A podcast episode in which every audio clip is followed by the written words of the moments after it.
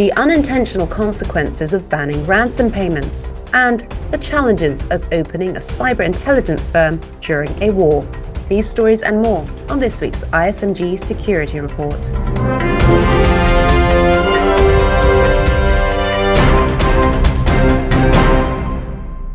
Hello, I'm Anna Delaney. Ransomware attacks continue to pummel organizations. What can be done? What should be done? Lawmakers in two states have responded by banning local and state government agencies and sometimes schools and universities from paying ransoms. Is this a good strategy? Or does this create more problems than it solves? To discuss, I'm joined by Matthew Schwartz, ISMG's executive editor for Data Breach Today and Europe. Matt, who's been banning ransomware victims from paying a ransom? Well, Anna, two such laws are already on the books in the United States in effect in May in North Carolina and July in Florida. So North Carolina's law is a bit more strict. It applies to state and local government agencies as well as public schools, community colleges, and universities. And it also requires all such victims to rapidly report ransomware attacks to the state's IT department to consult with the state IT experts. So Interestingly, the law doesn't just prohibit paying ransoms, but communicating with attackers in any way. I think we'll get back to that in a moment. Now, the other law that's on the books so far is in Florida, and it doesn't ban communicating with attackers. And it also appears to exclude public school districts and universities from the list of entities that are prohibited from paying. So say legal experts who have been tracking these moves. So there we have North Carolina, we have Florida. Other states are considering similar strategies. Pennsylvania's Senate in January, for example, passed a bill, which the state house has yet to vote on, which would ban taxpayer funded agencies and organizations from paying a ransom. Other similar laws are also being considered in Arizona, New Jersey, and Texas. And in New York, there's a proposed Senate bill which would prohibit government entities as well as business entities and healthcare organizations from paying a ransom in the event of a cyber incident or a cyber ransom or ransomware attack. So, as a result, even a private hospital or a financial services firm would be covered. And for some firms hit by ransomware, experts tell me it can be pay or the business dies. And of course, that can be a result for some patients if healthcare is hit and vital critical services are disrupted. So there could be a real impact from these laws. And I'm not sure that lawmakers have really considered this before moving these bills along. So the question is Will banning ransoms take a bite out of cybercrime? Or is this a misguided attempt by lawmakers to be seen to be doing something? So cynical, Anna. Well, yes, that is a question, isn't it? Are lawmakers doing something that is going to help? And we have a massive history of failed legislation. CAN-SPAM being one of my favorites, passed in the United States to ban spam. Now it's 2022, and obviously spam is no longer a problem thanks to this innovative law that got passed. Obviously, I jest. And there's a propensity by lawmakers to pass laws to ban things. Unfortunately, they don't seem to have gotten the criminal element on board with their plans when they do these sorts of things. And I spoke to multiple experts about these laws. I said, is there any good that can come out of this, or could there be a lot of unwanted, unintended consequences? And these experts universally agreed these are a bad idea, these laws. They're going to have no effect. Criminals don't care if you've banned ransom payments. They're going to continue to attack organizations. The way they work is they typically hack their way into any network they can find that looks interesting and belatedly figure out who owns it. So if it happens to be a local or a county government, say in Florida, they're not going to avoid that. They're just going to crypto lock it anyway. And by banning the ability of this county government, in this case, to pay a ransom, lawmakers are really tying the network defenders' hands behind their back. There's numerous instances in which attackers have furnished a free decryptor. For example, if they hit a healthcare organization, this isn't ideal. There's still crypto lock systems. But in some cases, this decryptor can help organizations get back up on their feet. Or ransomware negotiation firms may identify exactly what attackers have hit. This can inform how incident responders go about trying to get the victim back up and running again. If it's been a relatively small number of systems that were hit, for example, there might not be that much time or effort involved. One of the best examples I can think of offhand is Conti, which in May 2021 hit Ireland's National Health Service.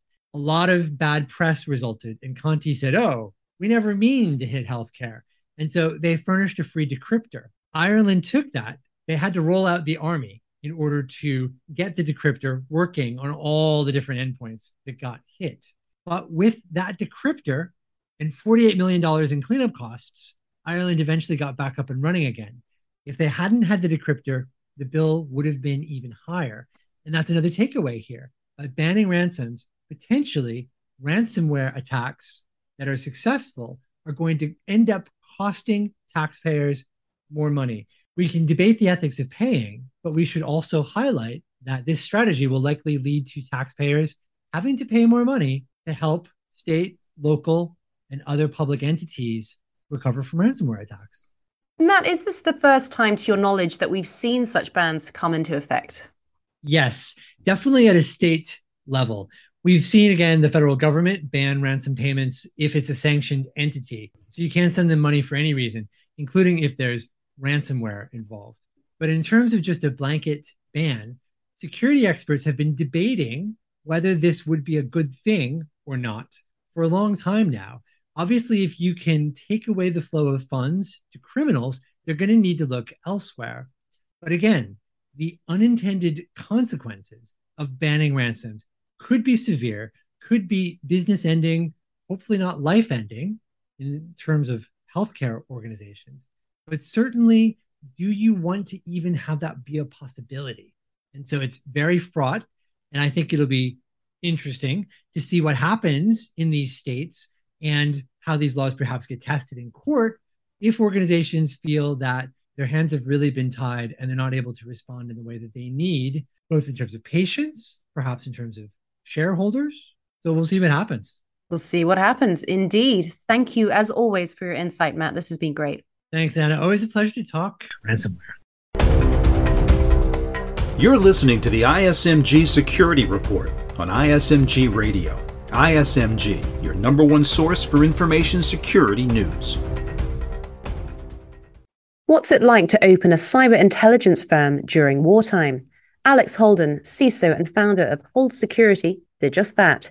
He spoke with ISMG executive editor Jeremy Kirk about his decision and the challenges he's been facing in the process. Alex Holden is CISO and founder of the cyber intelligence company Hold Security. He was preparing to open an office in Ukraine when Russia invaded in February. He went ahead with his plan anyway. So, why would Holden do this, knowing that at any moment Russia could start launching long range missiles and shells? He'd already picked the person who would head the office, and after the invasion was underway, she got in touch with him. Here's Alex. This person called uh, me and uh, she said, Well, are, are, are we to do this or not? And um, you know it was uh, less than 100 hours since the beginning of the war we made a very simple decision saying hey we're going to do it. Alex was born in Ukraine. He left with his parents not long after the Chernobyl nuclear disaster in 1986. He first stayed in Moldova. Then his family was admitted to the United States, and he moved to Milwaukee, Wisconsin around 1989. Holden eventually founded Hold Security. It specializes in threat intelligence, risk management, penetration testing, and incident response. Holden has uncovered some of the biggest data breaches over the last decade, including Adobe Systems, JP Morgan, and Target. Last November, he went to Ukraine for the first time since he left more than 30 years ago. The country had vastly changed, he says. It had been tackling corruption. It has stepped up its fight against cybercrime and had conducted raids against suspected cybercriminal extortionists and ransomware operators. It was the right place to set up an office to supplement Hold Security's European headquarters in the Czech Republic. And we saw this bright light ahead where we can actually bring in a Ukrainian office with support of the local government and with support of local laws to in order to fight cybercrime more effectively. We were so invigorated by Ukrainian culture um, that was resilient and dealing with uh, the war with Russia for eight years at the time. Hold Security has contributed money to help the country, but it's also helping with employment. His company has hired more than 20 Ukrainians and is training most of them to become threat intelligence analysts. Others work in software development. The move provides jobs for people at a critical time. Some are working at the company's Czech office while others are in Ukraine. And we found a lot of great people who uh, did not have uh, abilities, some of them, to go and pick up a gun and fight for their country. Yes. But they have ability to do this in cyberspace, to defend their country, defend them against cybercrime, defend uh, the community, because Russia is not only attacking Ukraine today, it's attacking the world in cyber attacks of unimaginable proportion. It has not been easy. His company has had to navigate a host of HR issues that it, and likely most companies out there, have never faced. People fleeing war, one employee even had a family member who was captured by the Russians, Alex says. We uh, got people um, uh, start moving toward our Czech offices almost immediately uh, in the beginning of the war, providing them safe passage. Uh, we spent sleepless nights helping uh, and making sure that people get safely across the border. Border is not a treacherous place, but it's a complicated place.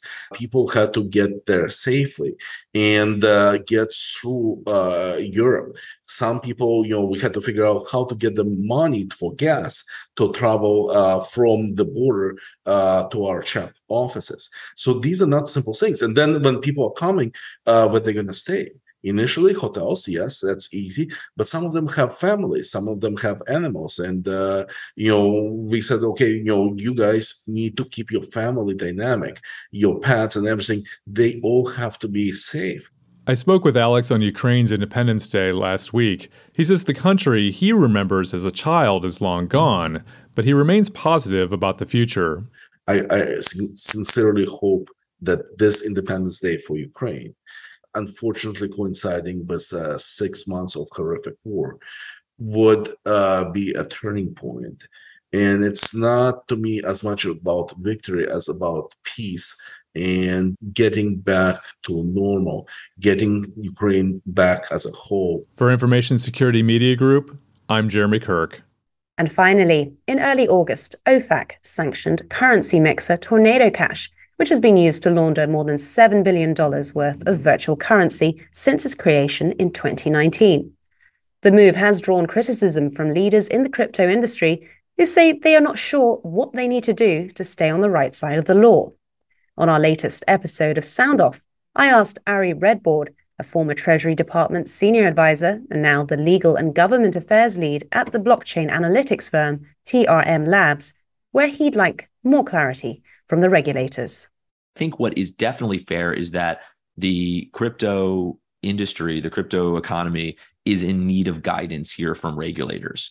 Uh, really for a number of reasons. One, I think it's pretty clear to anyone sort of, you know, who thinks about these issues that regular users who have had inadvertent or you know unsolicited transactions with sanctioned addresses are not going to be the target of enforcement actions by OFAC. You know, eh, for example, we've seen what we call these dusting attacks where people have sent small amounts of crypto to known, you know, famous individuals, people whose addresses are known to sort of make a statement. Now, I think the reality is we all know, eh, certainly having spent a number of years at Treasury, that Treasury does not use its enforcement authorities to go after individuals in the space.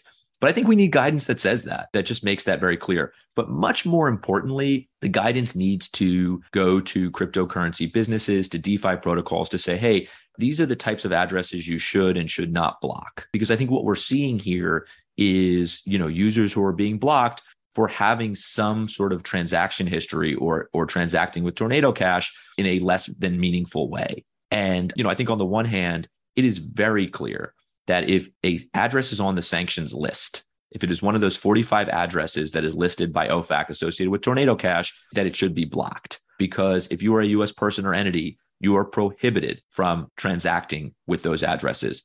The real gray area, uh, the area that we need sort of more granular understanding on, is that sort of secondary sort of exposure?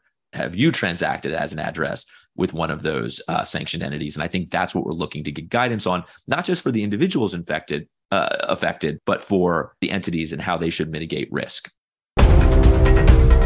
That's it from the ISMG Security Report. Theme music is by Ithaca Audio. I'm Anna Delaney. Until next time.